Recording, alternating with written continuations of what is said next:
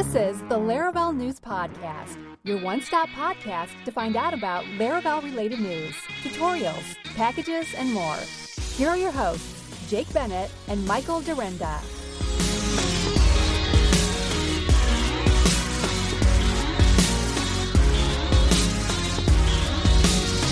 Happy New Year, everyone, in 2023, and welcome to episode 183 of the Laravel News Podcast. Thanks so much for joining us again in the new year. Hard to believe it has been, wow, how many years has it been, Michael? I uh I started that sentence and then realized I didn't know the answer Yeah. to that question. Two thousand Three and I a think- half? No, I think this will be year six. I reckon.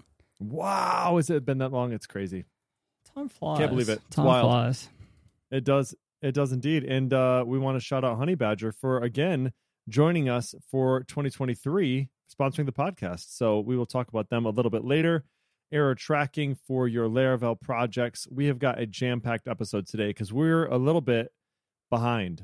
You know, we took a break for the holidays and for the new year. And so now we've got three releases to talk about, all, all sorts of news, all sorts of packages, and lots of tutorials. So, shall we jump right into it? Let's do it. Okay, let's go. I will start with 9.44. Here we go. So 9.44, this was released, uh, this was from December 16th, this blog post. So first item, uh, Hafez Divandari contributed native support for renaming and dropping columns. So you have a migration, you decide that you want to rename uh, a column because you named it wrong the first time. Previously, what you'd have to do is you'd have to composer install doctrine slash dbal uh, to support this renaming and dropping columns. However, there is rename and drop column support now natively implemented in uh, all the major versions of the databases that Laravel supports. So MariaDB, MySQL, Postgres, SQLite, and SQL Server. Uh, the only catch is you have to be using the version of the database that supports these, right? So there is a table uh, that is included in the pull request as well as in the show notes. We'll put it up there. Uh, Laravel supports all of these uh, versions that are, are uh, listed here as supporting these native uh, renaming and dropping of columns. But if you happen to be using one of these, you don't need to pull in Doctrine DBAL anymore uh, in order to be able to do those things. So very nice. James Hemery also contributed the ability to specify a queue connection on a per notification channel basis. So you have a notification. Each notification has multiple channels that you can use. You can use mail, you could use Slack, you could use uh, SMS, what, what have you.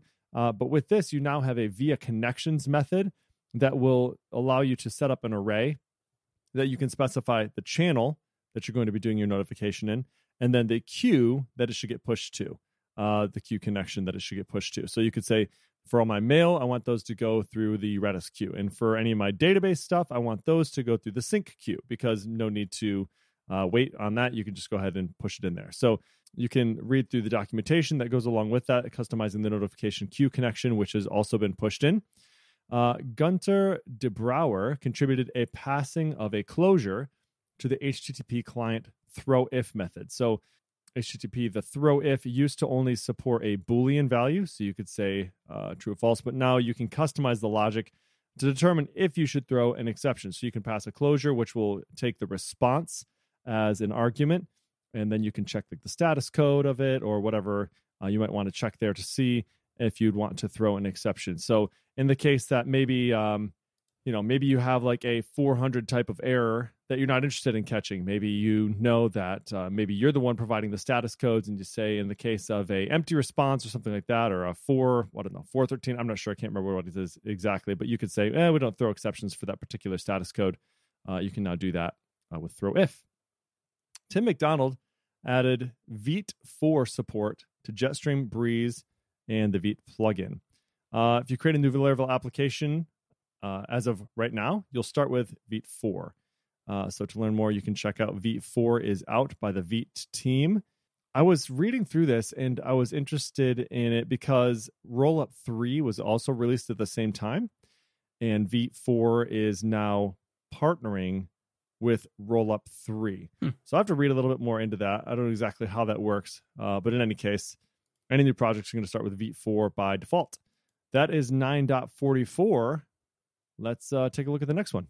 Excellent. 9.45 had the ability to add custom component search paths, a new validation rule, and some router convenience for ULID route parameters and more. So first up, Taylor Ott Otwell contributed the registration of root level anonymous component search paths, which is convenient for projects that have components in various locations. You can configure a search path by adding the following code to the boot method within a service provider. So you can use blade colon colon anonymous component path and give it a path reference, or you could use a prefix namespace, for example, as the second parameter.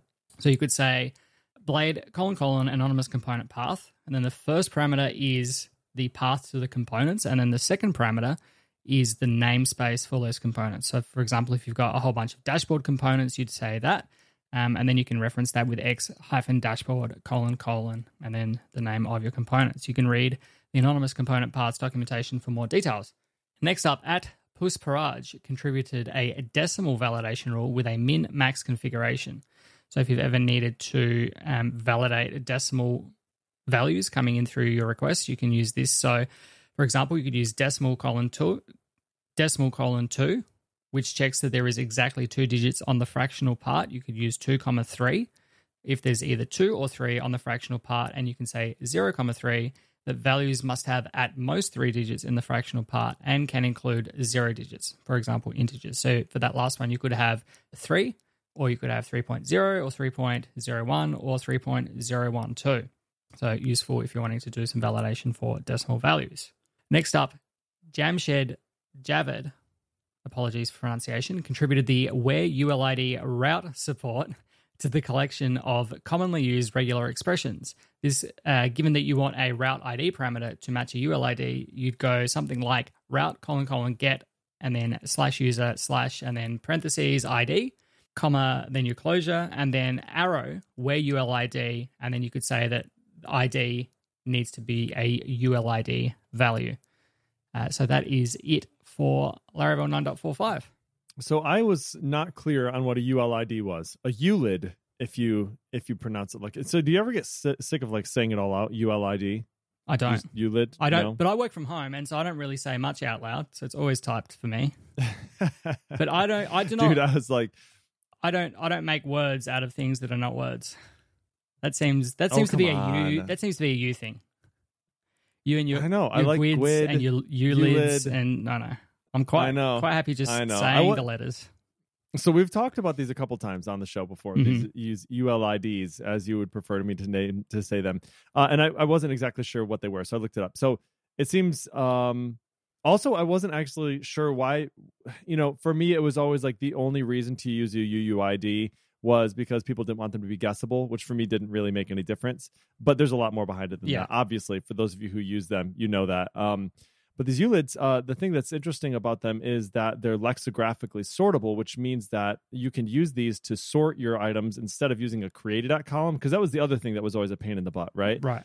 Is um, if you used UUIDs, you couldn't just sort like with if you use um, auto incrementing IDs, you can just say sort by ID, and you can, you know, assume that they're going to be in order. Yeah. Uh, with UUIDs, you couldn't do that, but with these, you can, which is really interesting. And it's, as long as down to the millisecond is is you know close enough for you, because that's that's as precise as they are is down to the millisecond. Yeah. But anyway, uh, I I I read a little article on it, which was interesting. Actually, uh, guess who published it?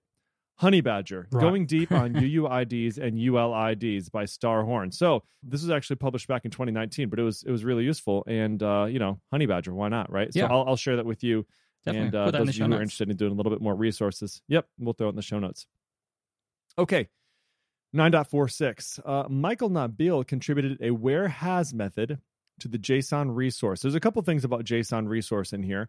Uh, this gives you the ability to conditionally include attributes in a response when an attribute is found on a model. So you can conditionally now define an attribute. So if you have a user resource, for example, and in your to array method, you have an ID, a name, and an email, you can say email, fat arrow, this when has email. And that will conditionally include that email value in the array. And if it doesn't get included, then it won't include that value in the array, which is nice. Uh, you can also define a closure uh, to give you a default value. So you could say where has or when has email, sorry. And then as a second argument, pass a closure and then determine what you want to share as a default value there. All right, we also have uh, by Michael Nabil again uh, contributing an unless method. This will retrieve a value if the condition resolves to false. So again, you say this arrow unless and this in this case in these in these json resources is referring to the model that was passed into the constructor so this unless and then you have have a condition that gets passed in so you can say whether you want to share something or not uh, so you could say maybe like uh, user is administrator the person that's requesting the resource is an administrator and if it is then you could share the ulid for example right? And if not then you don't have to. So it conditionally adds that that uh, attribute onto the json resource uh, by allowing you to pass a value uh, into an unless. The same guy who contributed that decimal validation rule i believe pusparaj uh, he contributed an update to his own decimal validation rule. And what this does is it allows you to also support signed numbers. It was, I was today years old when I learned about, when I thought about this. I was like, why do they call them signed numbers? And like, what, you know, well, it's because they have a sign in the front of them, right? A positive or a negative. Isn't that crazy that I literally just thought about that? I just knew what it, I, I knew what it meant. I just didn't think about why they would call them signed and unsigned. That's that's why. Because if they're unsigned, you assume they're always positive, and if they're signed, then you can pass in a negative value as well. Correct. So, anyway, uh, learning all sorts of things today. All right, Martin Buis contributed the passing of a path environment variable through with the PHP artisan serve. Uh, it might be necessary to underline code uh, to use to find executables. Uh, I've had this happen before when using some Spatie packages. They require that you have a path to a certain executable, like a I don't know, uh, Puppeteer or something like that. If you're using Browsershot, and I think in this case he was using Spatie DNS and needed to be able to pass a path variable through. Uh, so Taylor merged this one, allowing you to pass the path variable through to PHP artisan serve in the case that you need that. All right, that's 9.46. You can find all that in the show notes. Excellent. All right. On to the news. I have lost where I was up to. Hang on. I was just looking for Taylor's tweet on this. So we No have some context.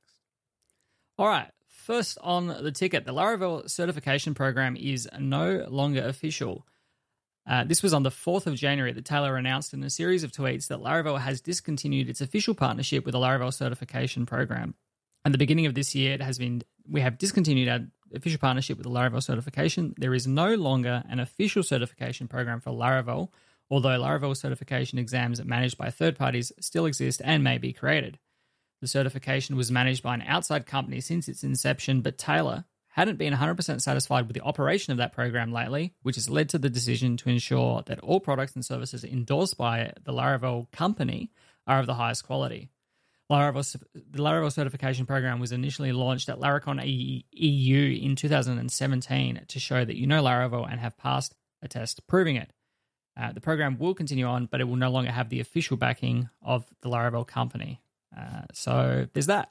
Yeah, we uh we actually just recently some of our devs wanted to get certified and it was a less than stellar experience. So I was actually a little, a little bit relieved to to see that that was the case. It's sad. It- It's it's um you know it's been around for a while, right? It was actually uh, birthed out of controversy. Some people are like, "No, we don't need a certification," and other people are like, "Oh, finally a certification Yeah. officially." And so, in any case, um, you know, I guess it's bittersweet, bittersweet Yeah. end to the whole certification Certainly, thing. certainly. Okay.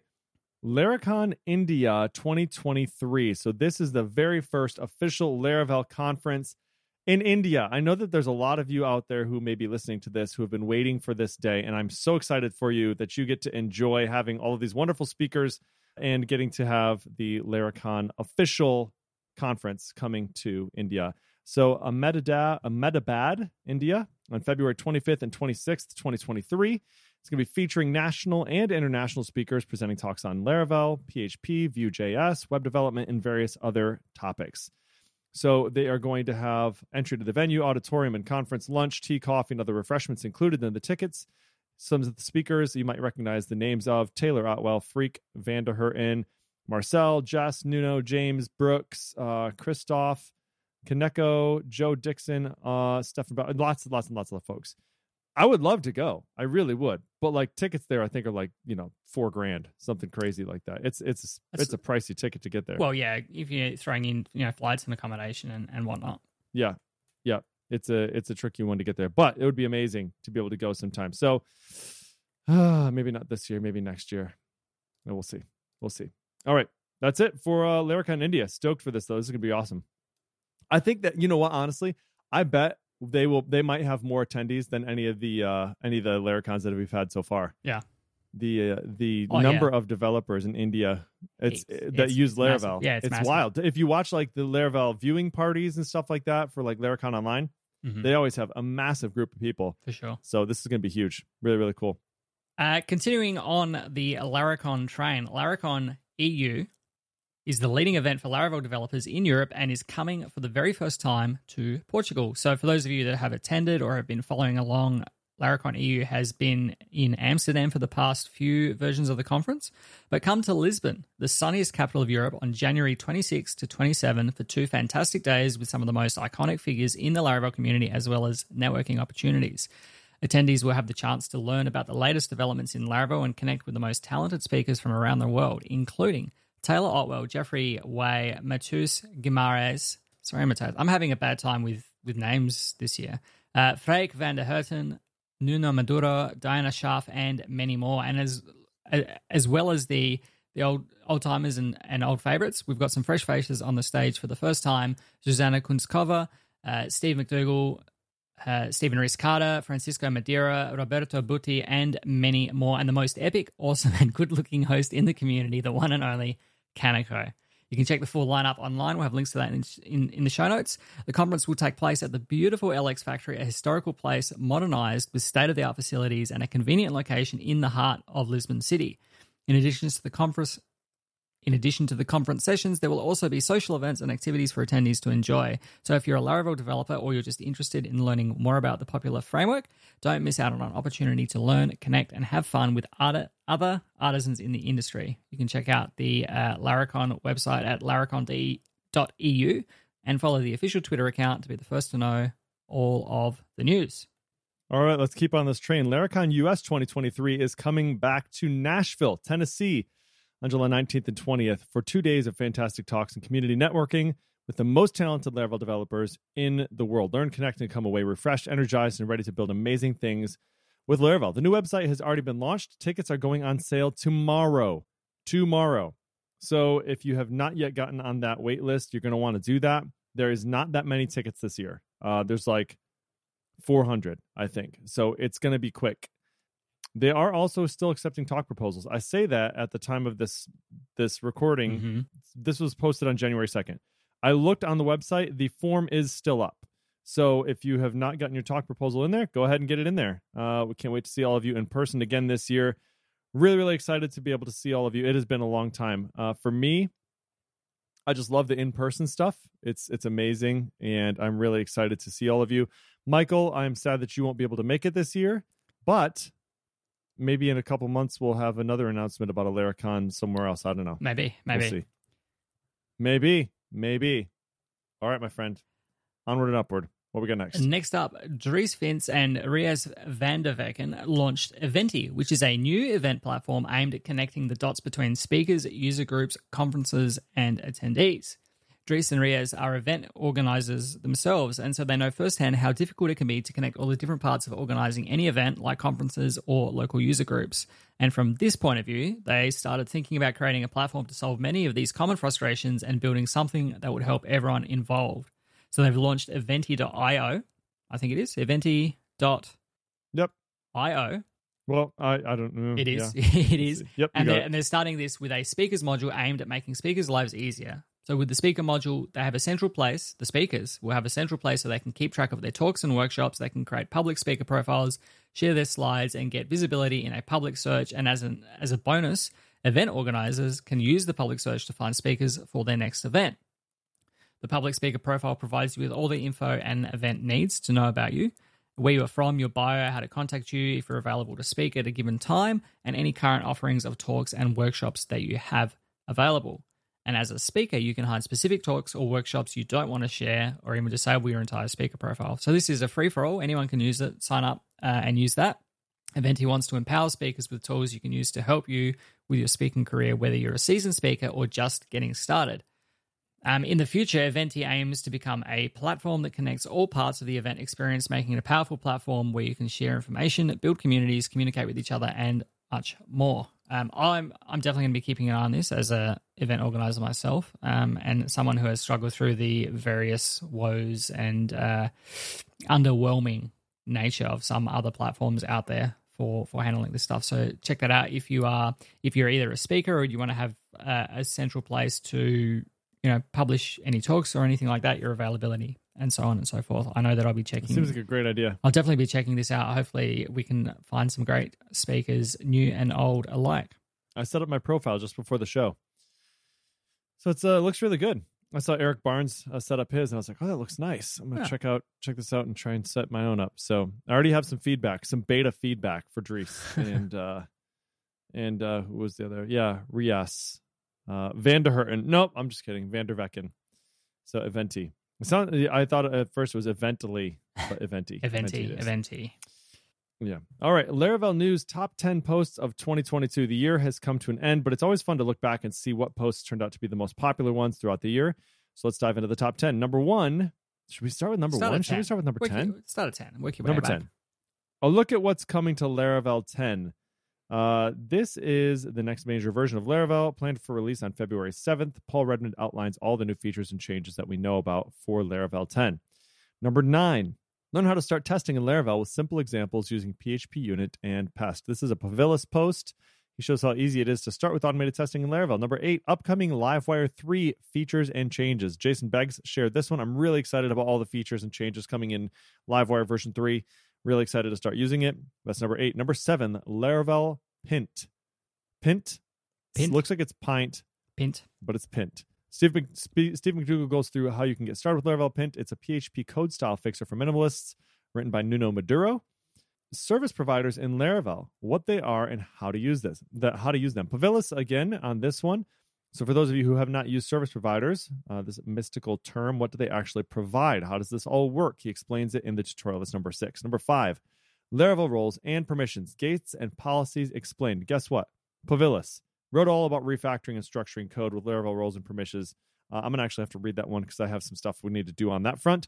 Number four, modern PHP features explained, PHP 8.0 and 8.1. Steve McDougall takes a walk through a few of the prominent features from the PHP 8.0 release. Chris Vidal at number three, using S3 with Laravel. So, how should you use this? Here's some tips and tricks about using the Amazon service with your Laravel application. Number two, restructuring a Laravel controller using services, events, jobs, actions, and more. Povilas wrote all about refactoring and structuring code. And number one, Laravel 9 is now released. Laravel came out in February with controller route groups, blah, blah, blah, blah, blah, all that good stuff. That was the number one post of 2022. Lots of good stuff there. Uh, some good reading if you didn't get a chance to read some of those. Okay, what do we got? Next What's up, next? Laravel Breeze, thanks to Jess Archer, now includes dark mode. To get the new dark mode when you install Breeze, you can pass the dash dash dark flag, and that's it. PHP Artisan Breeze install dash dash dark. Another feature coming in Laravel 10 is adding types to userland code, and this will apply across all the first party Laravel packages, including stubs and starter kits. To get a head start on this, Taylor announced they've begun releasing some of these changes in packages like Breeze and Jetstream, and all the changes are backwards compatible. So the new dark mode is available today, and you can get started with it right now. So go do it. Definitely go do it right now. Okay, Laravel 10 bug hunt. So this is scheduled to be released. Uh, sorry, Laravel 10 is scheduled to be released in February. The Laravel team announced a new bug hunt with a chance to win up to a thousand US dollars. So, uh, you know, the Laravel team relies on the community a lot to help test new major versions and preparations for the release. But this time, they have something special in store. We're going to be holding a bug squashing contest to find and eliminate any pesky bugs that might be hiding in that new release. The winner of the contest gets a $1,000. The contest will end as soon as a first stable version of Laravel 10 is released. Any pull requests that are still pending at that time or are sent in after the Laravel 10 release will not be eligible. So here's the rules. You only get only PRs sent to the 10.x branch of the Laravel framework are eligible. Only true bug fixes are accepted. New features, refactoring, typo fixes are not going to be counted. And every bug fix must include a test. You need to be able to reproduce it and then uh, test your code to make sure that it fixes it. So if you want to join in, take a look at the post and uh, start fixing those bugs. So you can find this on blog.laravel.com. And they talk about the Laravel version 10 bug hunt there if you want more information on how you can join in. Very cool. Very Speaking cool indeed. bugs. As bug free as this bug hunt is going to leave Laravel 10, the number one reason that startups fail is that they run out of money. And there are so many ways for startups to lose money, and downtime should not be one of them. Recent studies found that downtime can cost up to 140 20 that downtime can cost $427 per minute for small businesses and up to $9,000 per minute for medium sized businesses. And that's every single minute of downtime. A monthly subscription with Honeybadger helps you prevent costly downtime by giving you all the monitoring you need in one easy to use platform so you can quickly understand what's going on and how to fix it, which helps you stay in business. You can get started today in as little as five minutes at honeybadger.io with plans starting at free. That's right, free.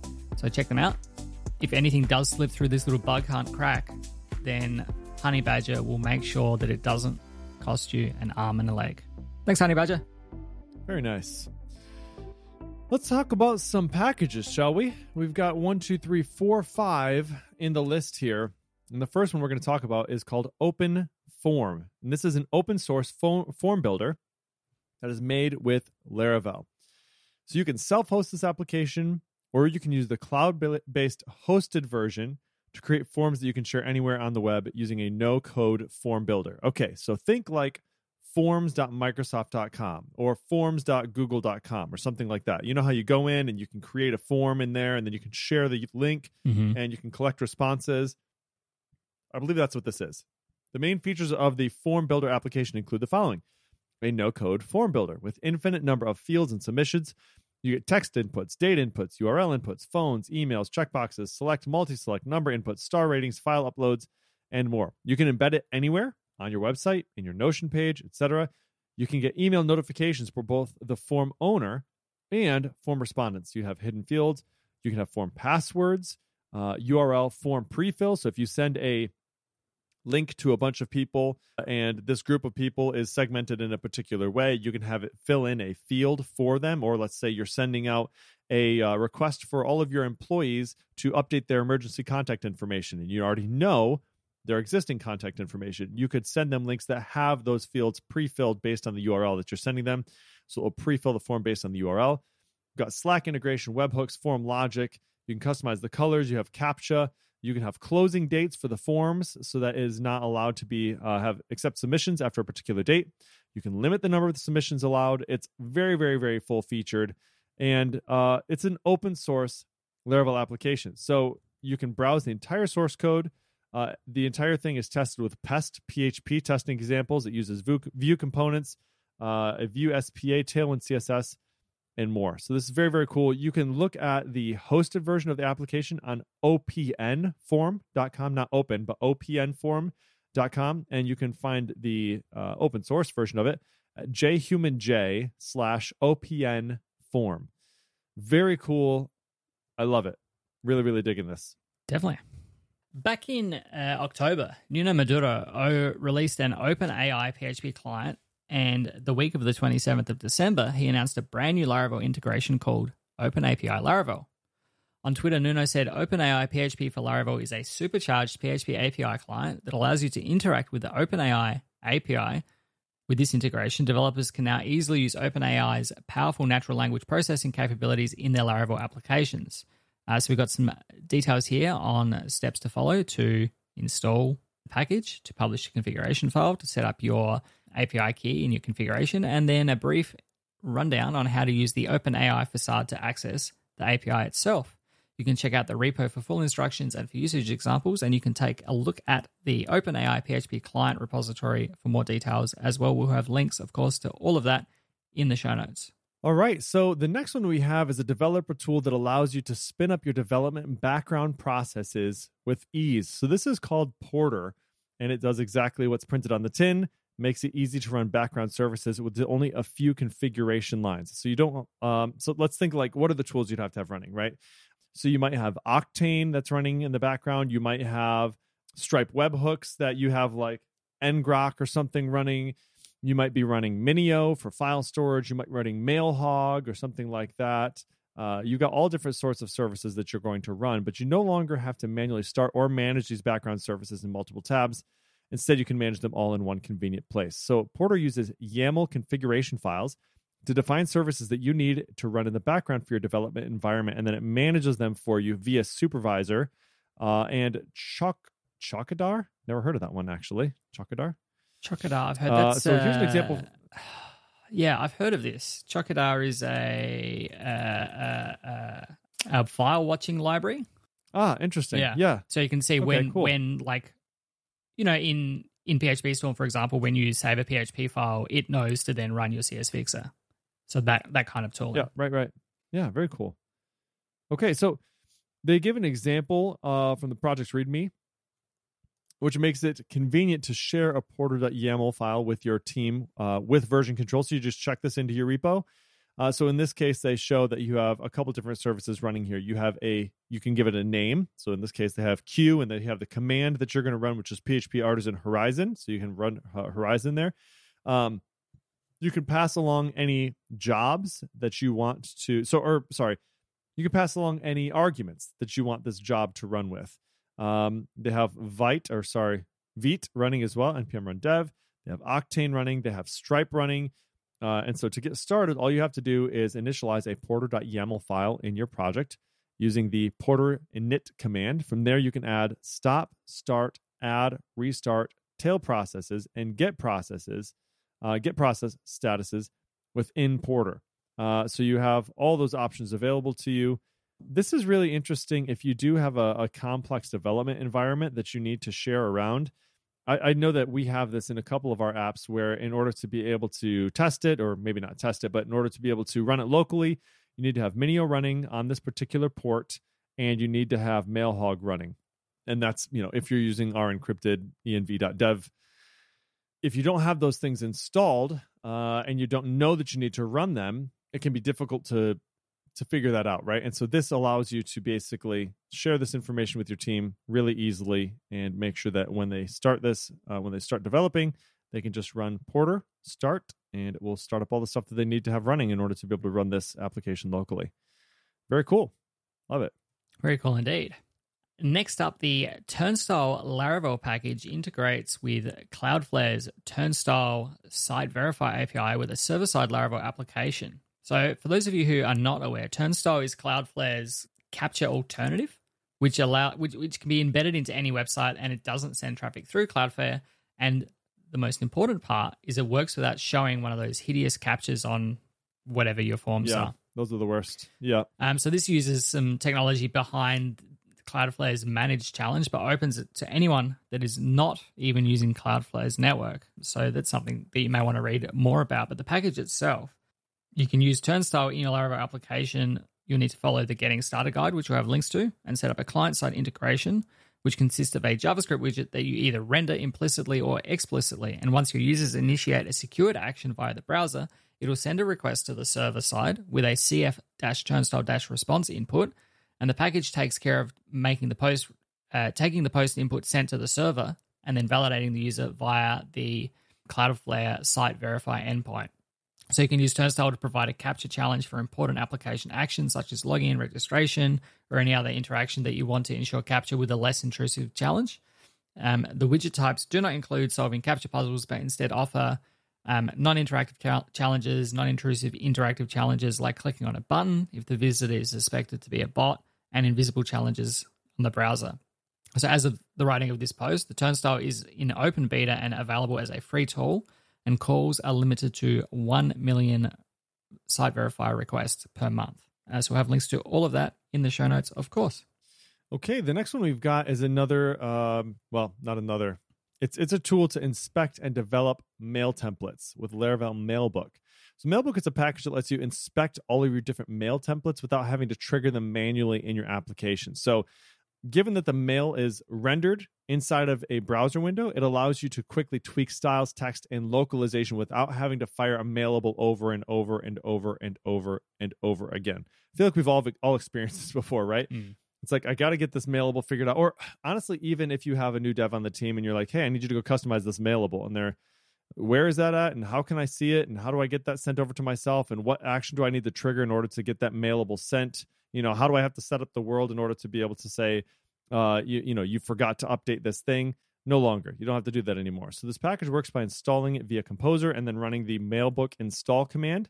This will set up a routes slash mailbook route file. I'm assuming that this only runs in development. And so once you do that, you can then register your emails. One of the coolest features uh, when checking out this package is variants, and this allows you to provide multiple scenarios for the same mailable or notification. So in in like let's say you have a order created mail, for example, and you wanted to say in one variant you have one item that is getting sent through that through that mail. Um, and if that's the case, you can say, here's almost the um, it's the factory, right, that you would use to create the world that would be needed in order to fire off this email with one product. So you can do that, and then you can say variant two items, and then you can do the same thing. So you can use this factory to create two products and then send that through to your order created mail. So at the time of writing, Mailbook provides the following features to improve your workflow for working with Mailables. You can configure those different variants we were just talking about. Uh, it has database usage with automatic rollbacks, so you don't get a bunch of uh, test data committed to your database. Localization support to quickly view mailables in other languages. You can toggle between various size breakpoints. So if you want to see what it looks like on mobile versus on desktop versus on somebody's really wide monitor, you can do that. Explore all mailables from the UI's left navigation menu, making this really easy to give your team members a way to interact with all those mailables you have set up. So it does require a little bit of setup, right? You have to in that mailables or in that mailbook.php route file, you have to define what the mailables are and how you have to set up the world in order to send them through. But once you've done that once, yeah. then you can really easily click on those items and they'll display in your web, uh, you know, in, in a browser view, and then you can modify those straight, straight from there. So really, really good stuff. We we've done this in um, some scenarios. We'll have we have like a development.php routes file, and we sort of do something like this, mm-hmm. uh, but it's not it's not nearly as clean as this one is. Yeah. So uh, really nice. Yeah, this really is nice this is nice. It's always it's always a pain to like just to design, you know, email templates that work in different you know screen resolutions and breakpoints and different devices and even different mail clients and the same mail client on different devices and things like that. So it's nice to have some tooling in place where you could kind of get a, a pretty good win across the board and and to have it built into the development part of your you know, your regular development workflow is really helpful as well. So definitely can check that one out because I think we're going to have to do some uh, email template stuff soon ish. Uh, okay, we are at the tutorial section. I have six for you. I'm going to tell you the titles, and like last episode, it will be your homework to go through them. We'll have links to all of them in the show notes. First up is a tutorial entitled Effective Eloquent. This one was written by Steve McDougall. Get ready to level up your Laravel skills with this tutorial on eloquent queries. You will learn everything you need to know from beginner to advanced techniques. And that's all I'm going to tell you. Um, but we're looking at a user that has many accounts, and each account has a running balance stored on it, and each account has many transactions, and the transactions linked between the account and the vendor. That's all very confusing, but there is a beautiful draw SQL um, UML diagram. UML? what are they called? It's an ERD. Yeah, that's right. An ERD, not yeah. a, not a UML. Oh, I'm not looking. I'm not looking at the blog post with you. and an, okay. an ERD, an entity relationship diagram, whatever it is. Um, very nice. I've just learned about DrawSQL. I'll have to check that out at some stage later. Uh, but definitely check this one out if you want to learn more about being effective with Eloquent. Uh, next up, we have a article written by Eric Barnes, which is a quick guide on why you should use Laravel Octane to scale your application parentheses, in 2023. Laravel has gained a lot of attention in recent years. If you've been listening to this podcast for any period of time, you know that. Though it has been a charm in the eyes of product owners for small scale web applications. However, developing a large scale application with Laravel still seems like a hard nut to crack. And in this blog post, uh, Eric has covered the latest addition to the Laravel framework, Laravel Octane, and the Buzz Octane to scale Laravel applications has created around the market to fill the scalability gap of Laravel experienced by product owners. Um, I thenpingme was originally built on Laravel Vapor because we wanted infinite scale, you know, ready uptime, all of that kind of stuff. And over time, I scaled that back to like a single VPS um, using RDS and using Laravel Octane, and it has cost a fraction of the price. For, for, and don't get me wrong, Laravel Vapor is fantastic and it will help you scale it was the wrong solution for thenpingme as we found over a period of time. But we had no degradation in service. Places actually got quicker. Um, so consider this, and it and it's a very simple process. Like install, especially if you're on Laravel Forge provision service, install it, tell Forge to manage the the Octane worker, and that's essentially it. You can tune it and things like that. I saw somewhere the other day someone has got a course coming out on using Laravel Octane, and I'll try and include a link to that in the show notes. But this is a high level over, overview of um, why you should use Laravel Octane to scale your application. So you can check that out as well. Eric also put together a post that details how we, as in Laravel News, automatically share new content on social media. And so whenever a new post is published, it goes out to all of our notification channels. It sends daily and weekly emails. Um, it goes into our RSS, JSON, Google News feeds. It goes through Zapier um, to Buffer. It goes to Mastodon. It goes to Facebook. It goes to LinkedIn. Like it does all of these things every time we publish a post, and it hits a whole bunch of different places. So this is a tutorial that kind of takes you through all of the services that we've got set up and and how um, we effectively go about that. We've got a practical guide to search eloquent relationships using the Laravel Scout uh, database driver. So Laravel Scout is a is a uh, what are we calling it? It's a package that gives you like a unified interface for various full text backends, whether that's Algolia Search or Elasticsearch or in this case the database. It gives you one unified API to do all of that and for, for certain size applications, the database is going to be more than sufficient.